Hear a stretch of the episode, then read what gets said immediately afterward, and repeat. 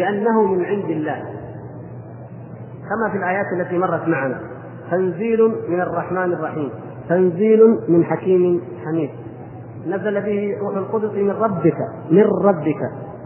قل نزله روح القدس من ربك. فأتوا بكتاب من عند الله. فإنزال القرآن تأتي بعده من الجارة ويأتي بعدها ما يدل على أنه من عند الله. إما بلفظ جلالة أو صفة من صفات الله سبحانه وتعالى.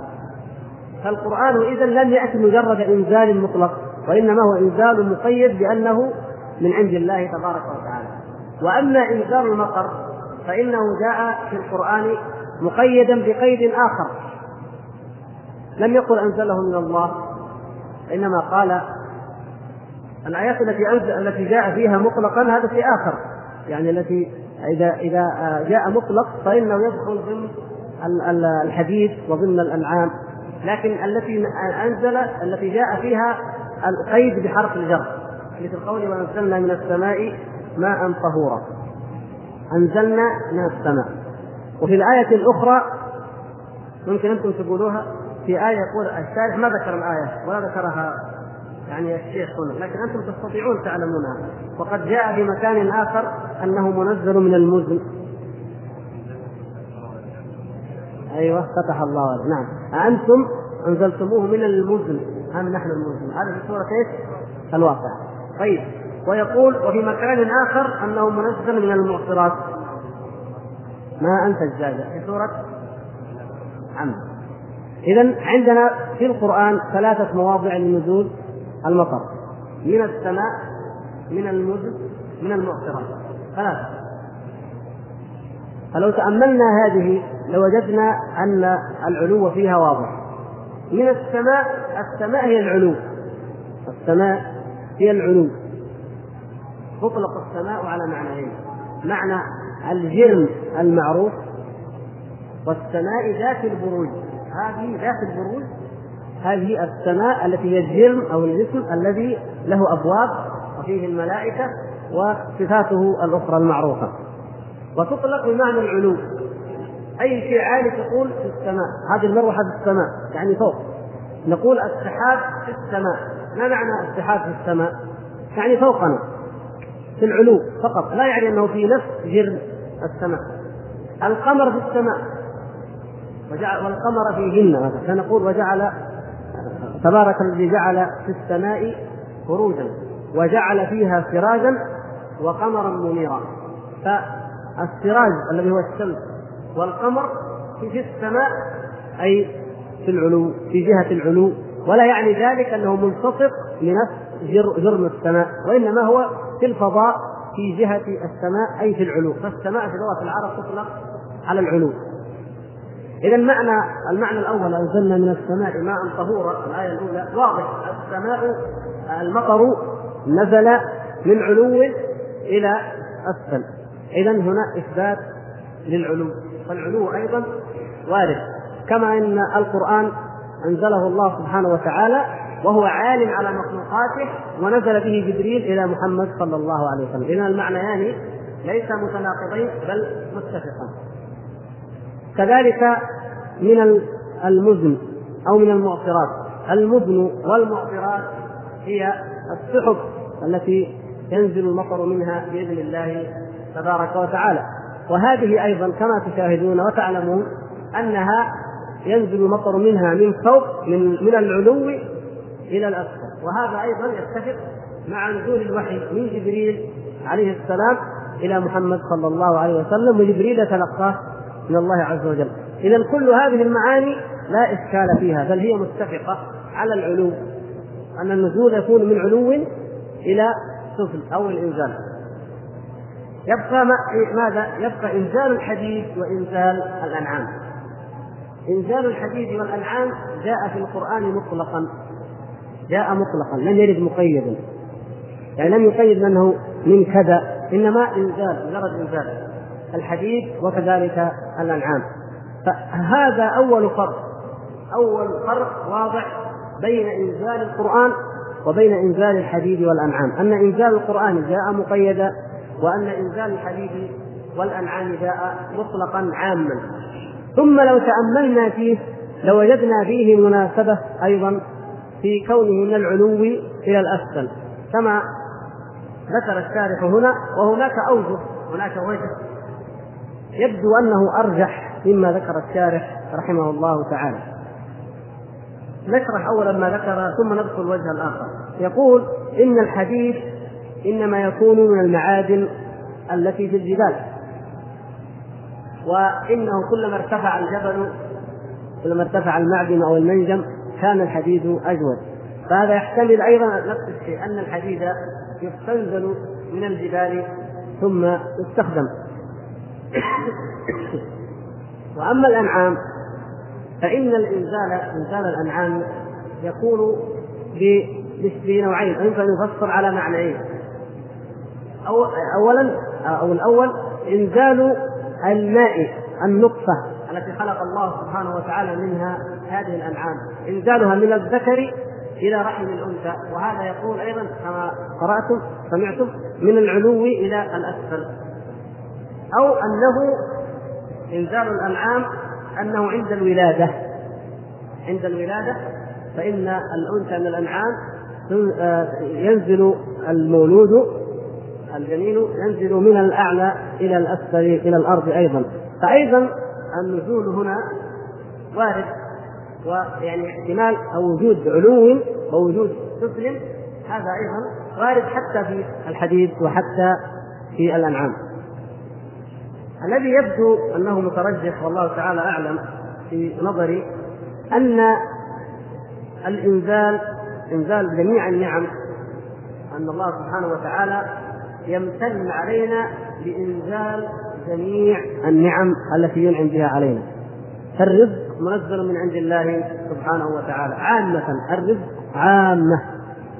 قل أرأيتم ما أنزل الله لكم من رزق فجعلتم منه حلالا وحراما. وأمثال ذلك الآيات كثيرة وأنزلنا من السماء رزقا. الرزق عموما سواء المطر وسواء الأنعام وسواء الحديد وغير ذلك الفضل كله من عند الله عز وجل. وخزائن ذلك عند الله تبارك وتعالى وإن من شيء إلا عندنا خزائنه وما ننزل إلا بقدر معلوم. فكل شيء خزائنه عند الله. عز وجل. كل رزق وكل خير وكل فضل خزائنه عند الله عز وجل. وينزل بقدر معلوم. متى يشاء؟ أين يشاء؟ كيف يشاء؟ سبحانه وتعالى. فإذا الحديث هذا مما نزله الله سبحانه وتعالى من خزائنه. الذهب الفضة كل أنواع الخيرات. الزروع الحرث الأنعام. كلها من فضل الله وكلها أنزلها الله سبحانه وتعالى من خزائنه ومن عنده سبحانه وتعالى. كيفية الإنزال؟ الله سبحانه وتعالى هو أعلم بذلك. كيف ينزل؟ ينزل كما يشاء ينزل الخير ينزل البركة ينزل النعم كما يشاء. منها أسباب مشاهدة نراها نحن. كما نرى المطر حين ينزل من السحاب ومنها ما لا نرى لكن نستيقن ونعلم أنه جل شأنه هو الذي ينزل هذه الخيرات. وإن قلتم لماذا إذا اختص الحديث والأنعام بالإنزال؟ إذا كانت كلها منزلة فنقول أنه قد ورد الإنزال في الكل كما في هذه الآية وإن من شيء إلا عندنا خزائنه. قد ورد النزول من الكل. وأن يعبد الله سبحانه وتعالى أو يخص شيئا ما بالانزال فهذا فيه زيادة فضل وتأكيد لهذا الشيء خصوصية لهذا الشيء.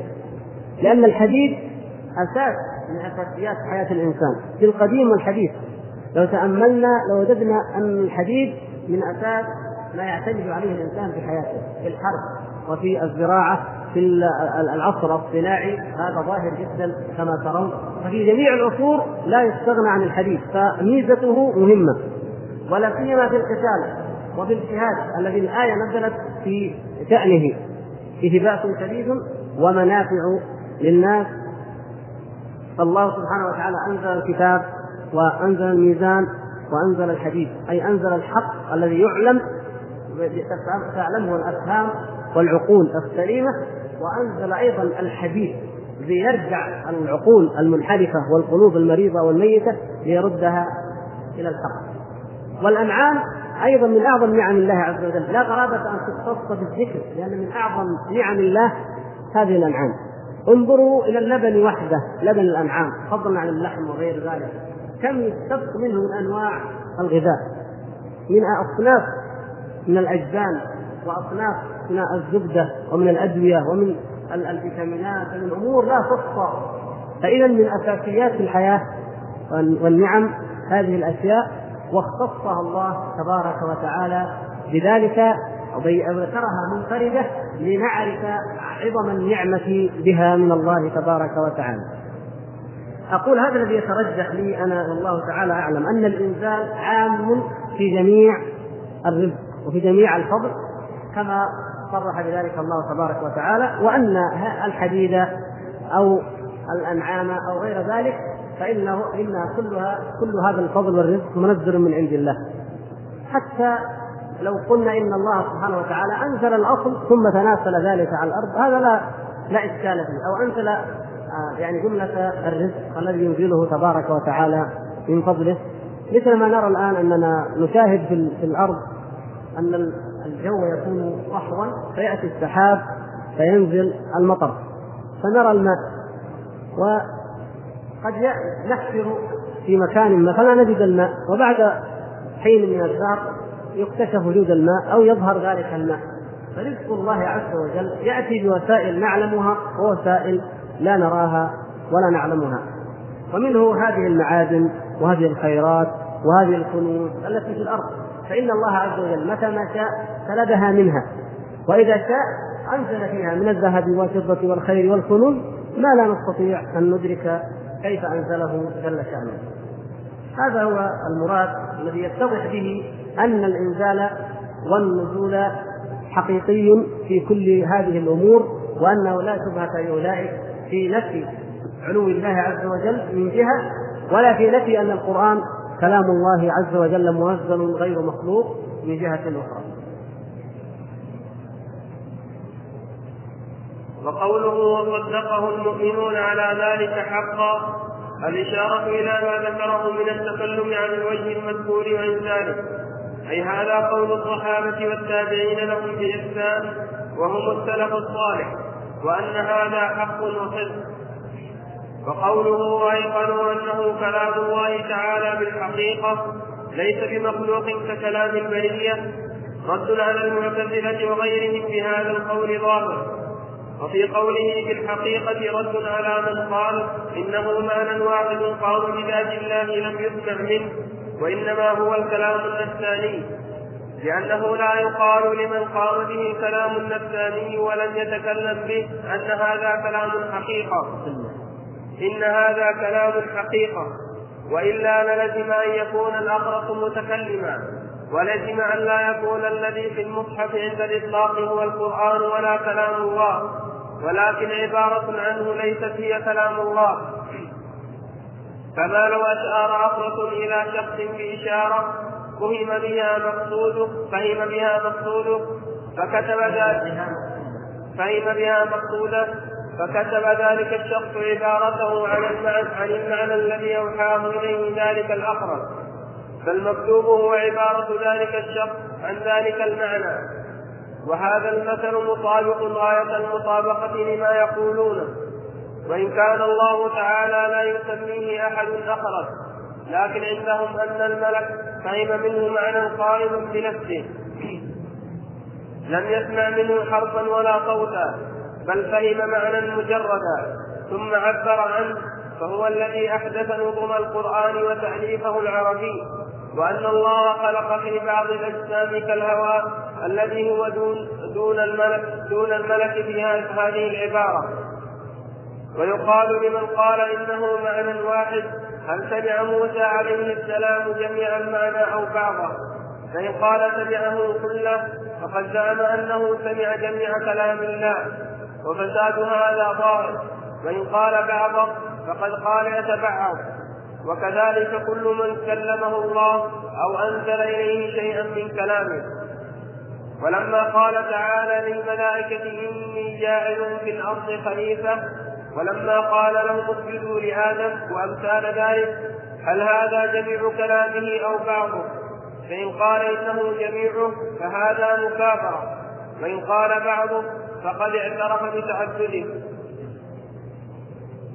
بقي الفقرة الأخيرة قوله وعلى هذا فيحتمل قوله فيحتمل قوله وأنزل لكم من الأنعام وجهين. أحدهما أن تكون من لبيان الجنس والثاني أن تكون من لابتداء الغاية. وقال أيضا هذان الوجهان محتملان في قوله جعل لكم من أنفسكم أزواجا ومن الأنعام أزواجا. هذا كلام من من التفسير في تفسير هذه الآية. على كلا التوجيهين المعنى واضح ولا إشكال فيه. فإذا كانت من لبيان الجنس كما نقول وأنزل لكم من الأنعام ثمانية أزواج فتختلف عن كونها لابتداء الغاية في المعنى. يعني من لبيان الجنس أي جنس المنزل هو الأنعام. كأنه قال وأنزلنا لكم أو أنزل لكم الأنعام. كأنه قال وأنزل لكم الأنعام لكن بين بعدين قال وأنزل لكم من الأنعام ثمانية أزواج. فهذه لبيان الجنس وإن كان لابتداء الغاية فمعنى ذلك أن الثمانية الأزواج هي تبتدئ مبتدئة من الأنعام. من هذه الأنعام تتكون الأجناس أو الأزواج الثمانية. فهذه من المعاني الدقيقة معاني معاني الحروف في الجملة من الأمور الدقيقة. ولكن كلا الوجهين محتملان والمعنى واضح على كلا الوجهين. فالله سبحانه وتعالى هو الذي أنزل هذه الأنعام وهذه الأنعام منها هذه الأزواج الثمانية أو هذه الأزواج التي هي الأنعام فهي أيضا من الأنعام أي تبتدأ منها. فهذا هذه الفقرة الأخيرة التي أحببنا أيضا زيادة إيضاحها لأن من تأتي لبيان الجنس تأتي لابتداء الغاية تأتي للتبعيد تأتي زائدة إلى غير ذلك من المعاني المعروفة في اللغة وفي علم التفسير. فهنا هذه الآية يجوز فيها الآية يجوز فيها الوجهان وعلى كلا الوجهين معنى العلو هو كما سبق لا ينتقل. ولله الحمد. وهذا هو الذي يهمنا هنا معنى العلو. ثم بين أن مذهب السلف الصالح هو أنهم صدقوا بذلك أي بكون القرآن كلام الله منزلا غير مخلوق حقا وآمنوا به وأنهم آمنوا بذلك بالحقيقة. وفي قوله بالحقيقة تأكيد في الرد على القائلين بأنه معنى واحد قائم بالذات. معنى واحد هو المعنى النفسي القائم بذات الباري سبحانه وتعالى. لم يتكلم به ولم يسمعه منه الملك فضلا عن أنه سمعه غير الملك. ولهذا عاد فألزمهم بما قد سبق أن ذكره وهو أن إثبات الكلام النفسي يلزم منه أن يكون الآخر متكلما. وهذا واضح. لأن إذا قلنا فلان يتكلم بمعنى أن غيره يعبر عنه أو يحكي عنه فإن الآخر يقال له متكلم لأن غيره يحكي عنه ويعبر عنه.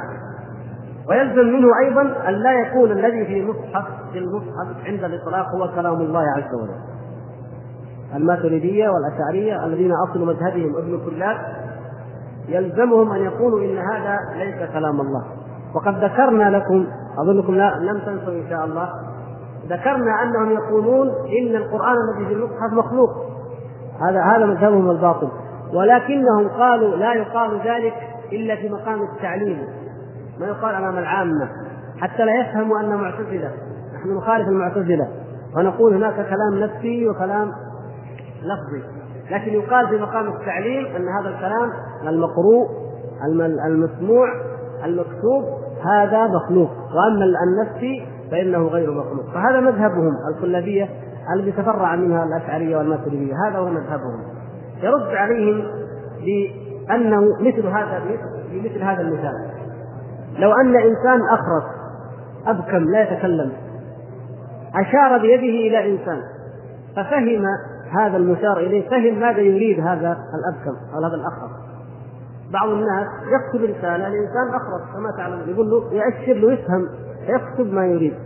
فإن هذا الكلام هذا يكون عبارة عن كلام الأخرس وليس كلاما لأنه ما تكلم وما نطق بشيء لكنه فعلا عبارة عن كلامه القائم بنفسه. فهذا بالضبط ما ينطبق على الله تعالى الله عن ذلك علوا كبيرا وعلى كلامه إذا قلنا بمذهب الأشعرية والماتريدية.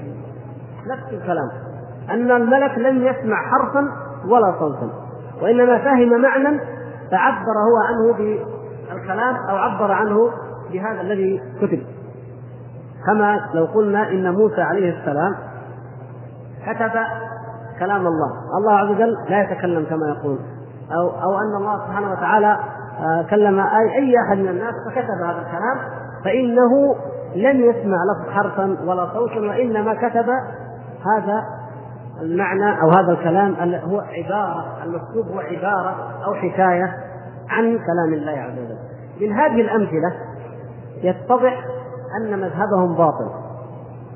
ولم يقولوا إن الله اخرج نعم كما ذكر الشارح. هم لم يقولوا ذلك ولا يلتزمون ذلك. يقول لا لا نثبت لا نقول ابدا هذا الكلام.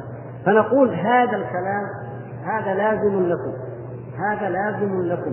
لو تأملتم. فإنه لا فرق بين هذين المثالين. فلا بد أن تثبتوا إذا أنه سبحانه وتعالى يتكلم حقيقة وأن الملك يسمع منه الكلام على الحقيقة ثم ينقله إلى الرسول الذي يسمع منه. وأيضا القول بأنه خلقه في دون الملك نفس الشيء أنه خلقه في الهواء أو في أي شيء آخر كما يقول بعضهم. وقد سبق إيضاح ذلك. ثم يرد برد بحجة عقلية قوية. يقول أنتم يا كلابية من أشعرية وماتريدية تقولون إنه معنى واحد إن القرآن معنى واحد. كما أوضحنا ذلك إن شاء الله تذكرون أنه الخبر والأمر والنهي كل واحد. لذلك قلنا هذا الكلام معناه أن نقول هو الله أحد مثل ولا تقربوا الزنا هذا غير غير معقول لكن هم يقولون ذلك معنى واحد. إن عبر عنه بالعربية كان قرآنا أو بالعبرانية كان توراة أو بالسريانية كان إنجيلا إلى آخر ما يفصلون في كتبهم. فيقول نسألهم سؤال واضح. ما الذي سمع موسى عليه السلام من ربه عز وجل لما كلمه؟ إن قالوا سمع جميع كلام الله لأنه معنى واحد لا يتجزأ لا لا يتبعض. قال إن سمع جميع كلام الله هذا واضح البطلان. إنما سمع بعضه. وإن قالوا سمع البعض قلنا إذا قد أقررتم أنتم بالتبعض وبالتعدد فقد ناقضتم أنفسكم. وهذا اعتراف منكم بأن قولكم باطل أنه معنى واحد لا يتبعض ولا يتعدد قائم بالنفس. ثم نقول هل سمع موسى عليه السلام كل ما في نفس الله سبحانه وتعالى؟ هذا شيء الله سبحانه وتعالى لا, لا أحد يحيط بعلمه ابدا. فعلمه سبحانه وتعالى فوق إدراك كل إنسان.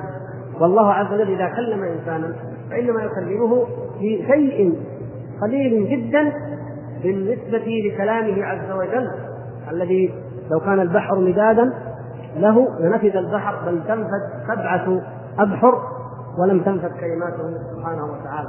فإذا يسمع شيئا قليلا جدا من كلام الله عز وجل. وأنتم على قولكم أنه معنى في النفس. هل يفهم جميع معاني المعنى كله كل ما في نفس الله عز وجل يفهمه أو يعلمه إنسان يكلمه الله عز وجل؟ هذه الأمثلة تدل هذه الأدلة براهين وحجج واضحة تدل على بطلان مذهبه. وكذلك مخاطبة الله عز وجل للملائكة إني جاعل في الأرض خليفة. ولما قال لهم اسجدوا لآدم. ولما خاطب الله عز وجل أو يخاطب يوم القيامة عيسى عليه السلام أأنت قلت للناس اتخذوني وأمي إلهين من دون الله؟ هل هذا الكلام هو كل كلام الله عز وجل؟ أي لا يقول ذلك عاقل. هذا بعض كلام الله ومعناه واضح محدد ويسمعه عيسى عليه السلام ويجيب عليه السلام بما ذكر الله عز وجل في القرآن.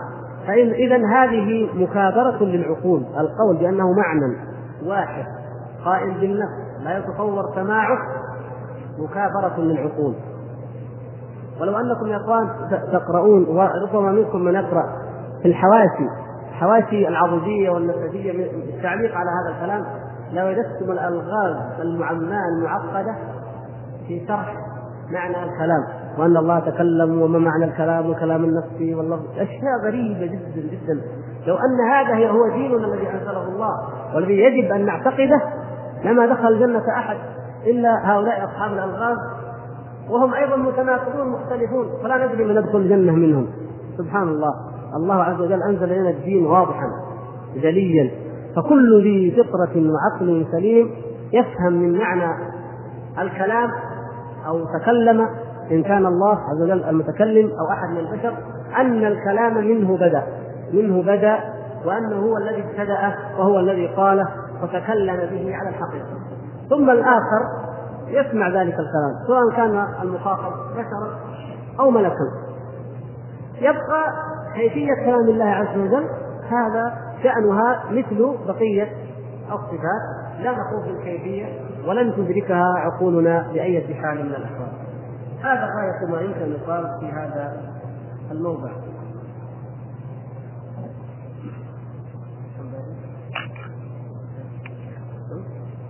طيب وللناس في مسمى الكلام والقول عند الإطلاق أربعة أقوال.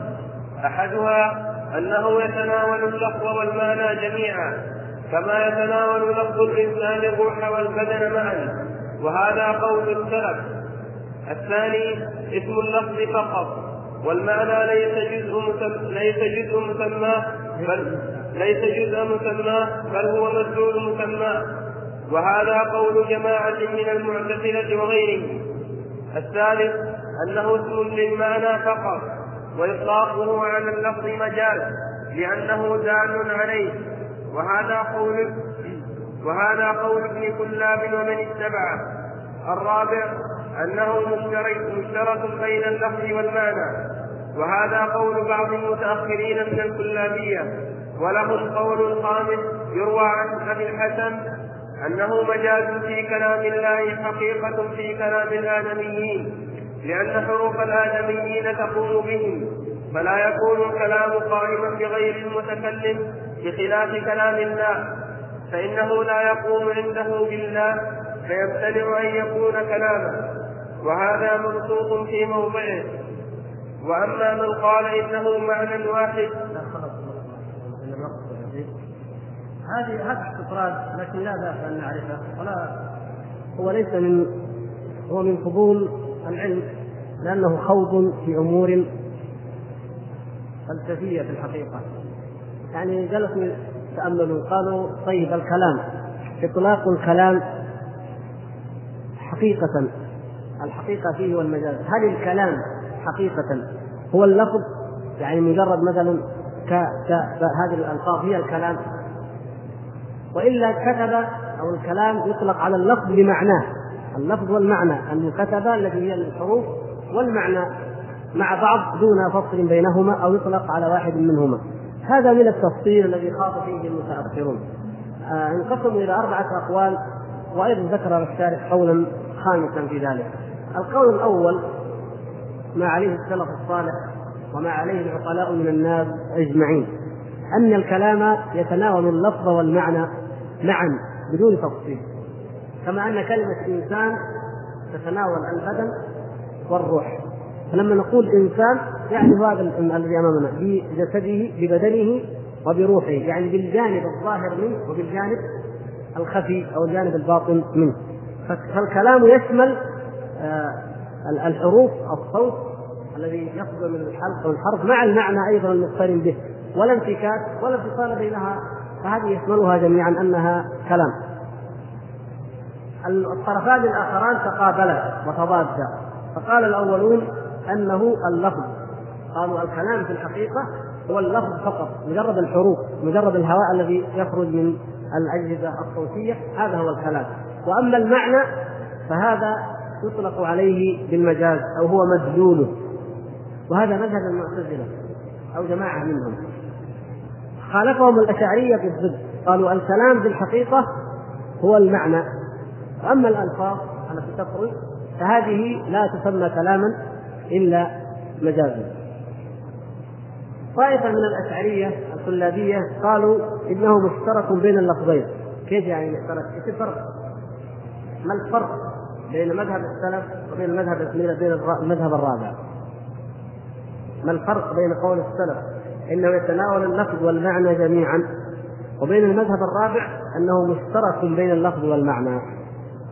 الفرق يا إخوان أن السلف يقولون إنه يتناول اللفظ والمعنى معا بدون انفصال. فإذا قلنا كلمة أو متكلم فإنه يعني قال بحرف وصوت مع المعنى الذي يقصده ذلك المتكلم معا ما في انفصال بينهم. لكن هؤلاء يقولوا مشترك بين اللفظ والمعنى. يعني نطلق على مجرد الألفاظ أنها كلام إنها كلام. ونطلق على المعنى وحده إنه كلام. بخلاف مذهب السلف يطلق على الاثنين. ولا يطلق على المعنى مجرد المعنى. مجرد الكلام النفسي لا يطلق عليه لمذهب السلف والعقلاء جميعا كلام إلا إذا جاء مقيدا. إذا قلت تكلمت نفهم منك رفعت صوتك لكن تقول تكلمت في نفسي نفهم منها أنك اسررت شيئا في نفسك ولكن لم تبح به. المذهب الخامس يروى عن أبي الحسن أي أبو الحسن الأشعري أنه مجاز في كلام الله في كلام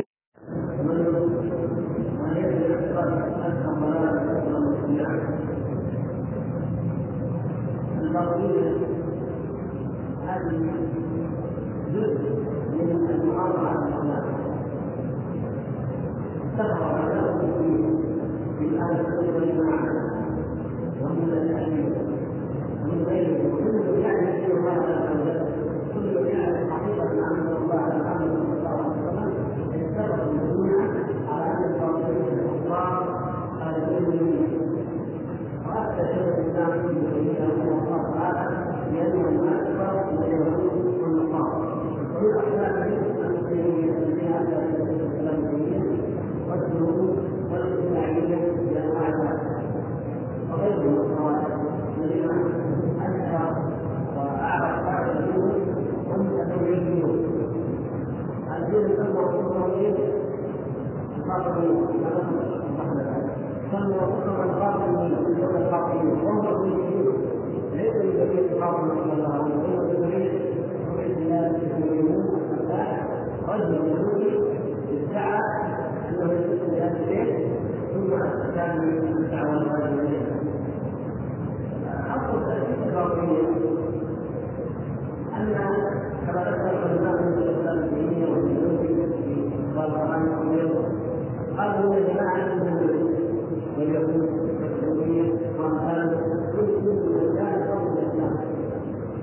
فجاء الاسلام فهذا نبيه وهذا ملكه وابو سهل وفرق بينهم قال لابد ان نحارب هذا لابد ان نحارب هذا وجاء الاسلام بقيه فكروا بكل حيله وحيله لحرب الإسلام وحرب وكان منهم كما تعلمون الذين عبد الله بن سلمة اليهودي من أهل الاسلام وصور على الله الله تعالى ثم عاد بعهد علي رضي الله تعالى عنه قوة يعني ثم تشعب الفتن بعد ذلك.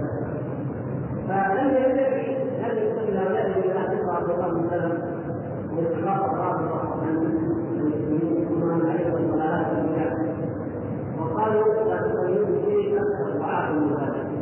فاختلفوا على مؤسس الدين القومي واجتمعت بعض العباده قالوا نريد ان اعمال الخارج تكون مشروعه ونجعلها يكفي الذي يستفيد به اجله هذه الرسائل سموها رسائل اخوان الصبر وخيلان الوسط رسائل اخوان الصبر وخيلان الوسط وخلقوها في أراضي القرن الثالث أنا أدرك فرقة أدرك الصبر لكن أراضي 300 سنة فكتبت هذه الأمثال وتضمنت الفلسفة الدينية الباطنة تضمنت تسليم الأنبياء ممن يدعون المسلمين تضمنت أمورا فلسفية عالية وكبيرة جدا قالوا عنها كل القرآن والمسلمين واشترك فيها مجموعة من المشايخ يعني في مختلفة من كان هذا ثم قال لابد ان نحقق هذا الأمر.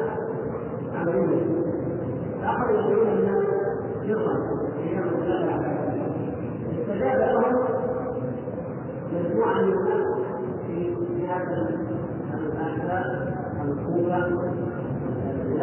وهم لا يكونون وقال تعالى ذاك من عبد الله الذي ذهب إلى وكان من العبوديه ما يرى الا الامر الواقع له الناس ثلاثين سنه بعد جاء على القرانقه ودخلوا إلى في يوم الترويه يوم العيد وقتلوا الرجال في الكعبه واستحلوا البيت الحرام ونهروا النبي في الرجال ثم اخذوا الحج الاسود وحملوه إلى الاحزاب وبقي هناك قرابه في سنه نعم وكانوا يسالوا عن الموقف وكانوا على الجاهليه فقط الجاهليه الثانية وكذلك الذين كانوا منهم الذين يعبدون الذين كانوا في مصر الذين عبدوا الخلاف وعباده الاضحى وعباده الاولياء واليوم امثال هذه الاشياء اول كان هم هؤلاء الاعياد التي اليهود وامثالها هذه الفرقه ولدت على يعني على نوعين يعني عرف لها منها الدولة الامريكيه ودوله الفرنسا ودوله اليمن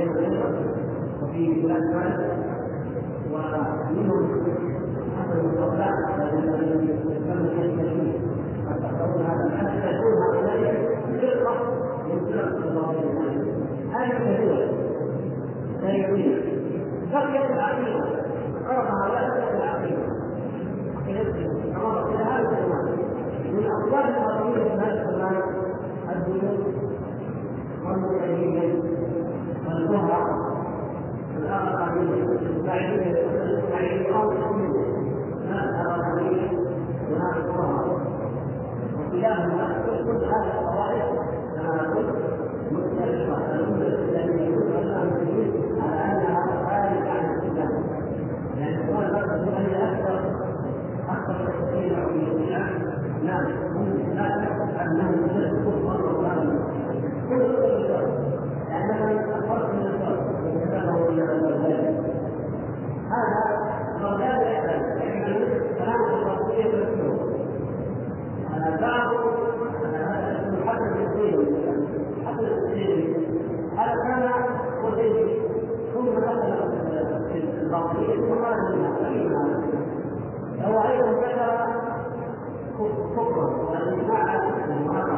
مع أنه هو يدرك العقيدة لكنه غير يدرك لأنهم لم يكونوا من السبع يقولون الصلاة الخمس هي أي حسن زيد مسجد قاتل هذه الصلاة طيب الصيام قال الصيام ما هو المقصود هذه اليوم هذا فيه عوام فيه حقيقي عند العلماء في علم تأويل الكتاب حقيقة يرسل ضروري أن يكون الكتاب له ظاهر وباطن أهل الظاهر هؤلاء المسلمين لا يعرفون ظاهر القرآن يقول الصيام ثلاثة يوم أو ثلاثة يوم الصلاة الخمس بعد صلاة الصلاة هذا الظاهر لا يفهم فيه لكن العلم الخاص الذي يعلمه القرآن المسلوب والمسلوب والمبلغ ويطلع عليه ويعلم البيت أن الصلاة هذا لا الله الخوف والذكر ثلاثين أسماء ثلاثين رجل أيضا من العلم لأنها الثلاثين وليها أحيانا الحيث أن يدخل الإنسان إلى هذا الإنسان من المنزلات أو اللغات الإنسان يأخذ من بيان الإخبارات كثيرة فنعيد يا إخوان مثال الإنسان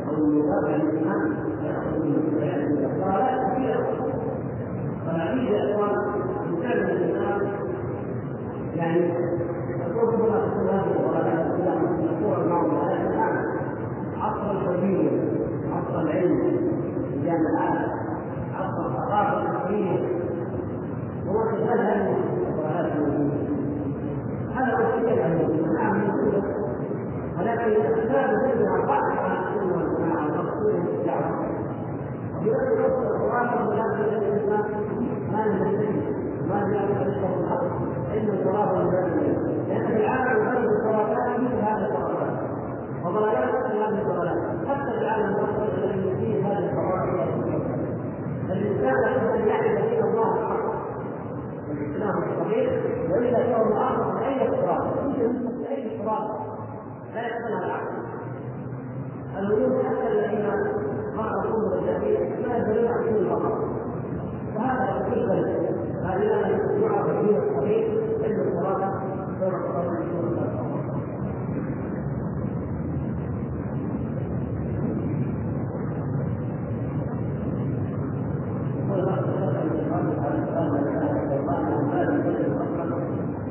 ذلك على ربي الله وذلك بدون علم الحمد لله وان ذلك خاص بقرار الخلق وتحدث التفصيل في ذلك هل تفرق هذا التفصيل هذا التفاصيل في وجوه أخرى من اقوال القول امام الناس هذا الأول لأن هذا وضع خاص حاله خاصه استثناء هذا البلد الثاني ان حتى هذه الحاله الخاصه مثل ليس فيها اعتبار النساء مطلقا وانما احتمال نزول هذه النساء بعد عليها فلا يصح الانسان ان يقول لا اله الا الله يكفي في الدنيا من النار نفس في حصول هذا نعم التنبيه الجديدة حتى بداية آخر الزمان التنبيه الجديدة فيها من الجهل من قلة العلم من جلال العلم مثل هذا الوضع فإنه يطلق على هذا الإطلاق. الإنسان يشير إليه مثل ما ذكر من لا إله إلا الله وهذا يقول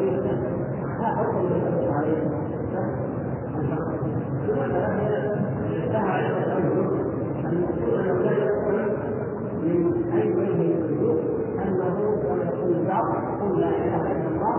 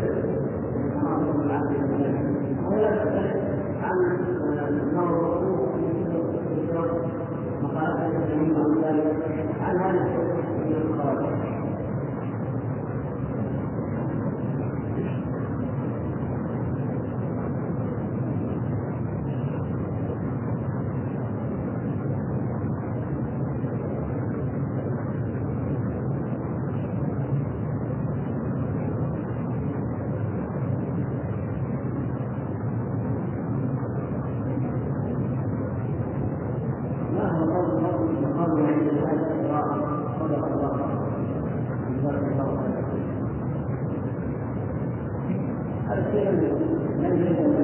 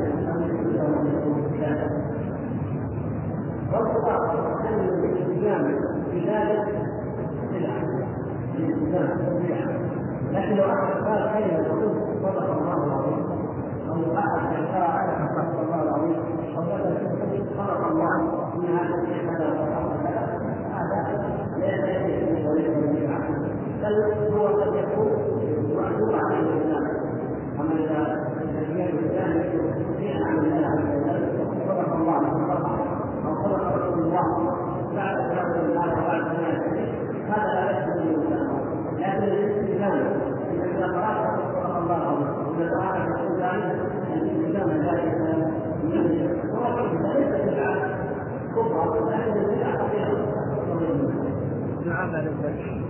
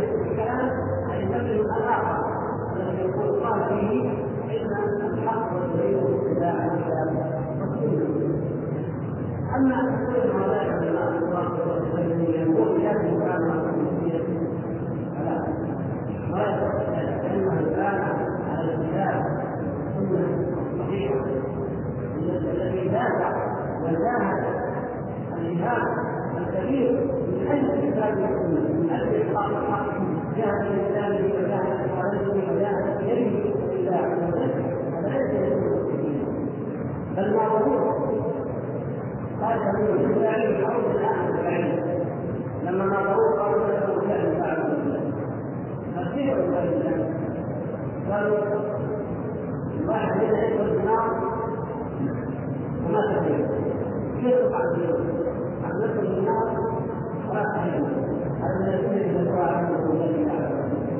لا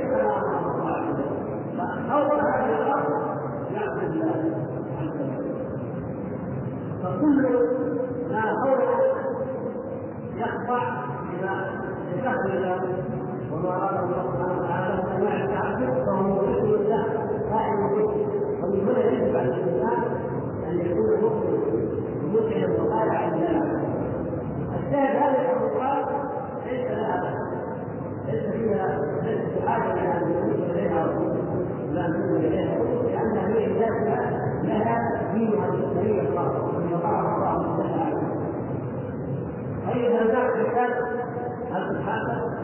القيامه؟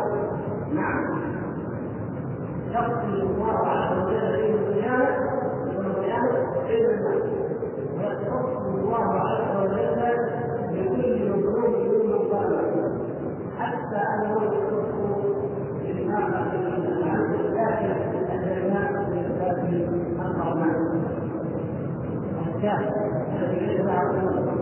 اذا ضحك داخل القبور فانه يختص الله وجل هذه الهدف وقال صلى الله عليه وسلم لكافره الرحمن فقال له قد تدري من قال رسول الله عز وجل يعلم ذلك بامر القيامه فالظلم والظلم على النظر يعني هذه التي حرمت الظلم على نفسي وجعلته بينكم محرما فلا هذا الظلم يرهيب حتى ان الولايات وزن الولايات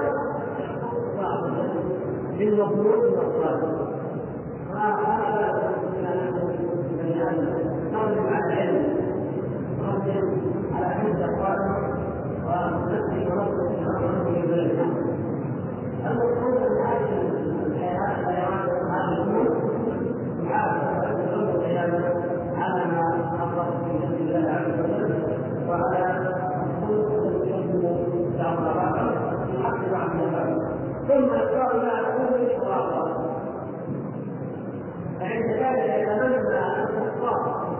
حتى أكثر أهل الكفر من أهل الدنيا أكثرهم نصرا من الكفار القيامة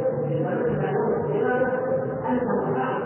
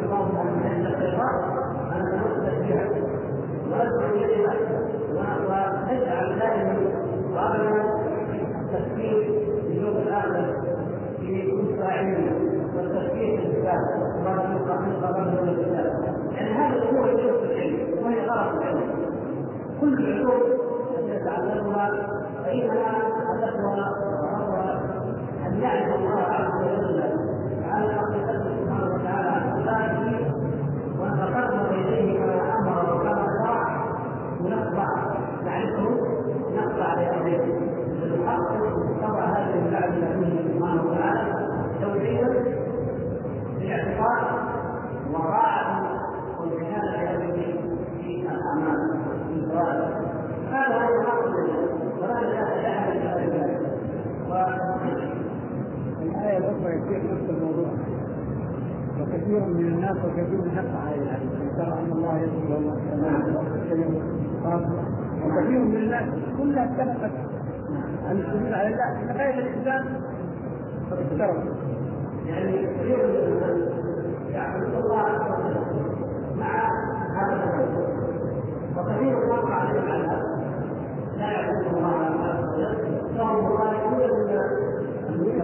هم خالفون للشجر والدواب والشمس والارض والنجم والسلوك والاحتلال فهم مخالفون للقول كله بينهم وبين وعاد هذه القول بينهم في اله واحد المريد يلاحظ هذا ولهذا المؤمن حتى حتى البيت القومي حتى حتى التعليم غير المؤمن كما كان يقول الله عز وجل وما ثبت عليكم السماء والارض ان المؤمن يبكي عليه السماء والارض يبكي عليه موضع عليه الانسان يبكي عليه موضع الانسان يصلي فيها. يبكي عليه هنا هنا تعبد الله والفقه هذا العالم. واما الثالث فما له عليه بل يحمد الله انه اراحها في كذب.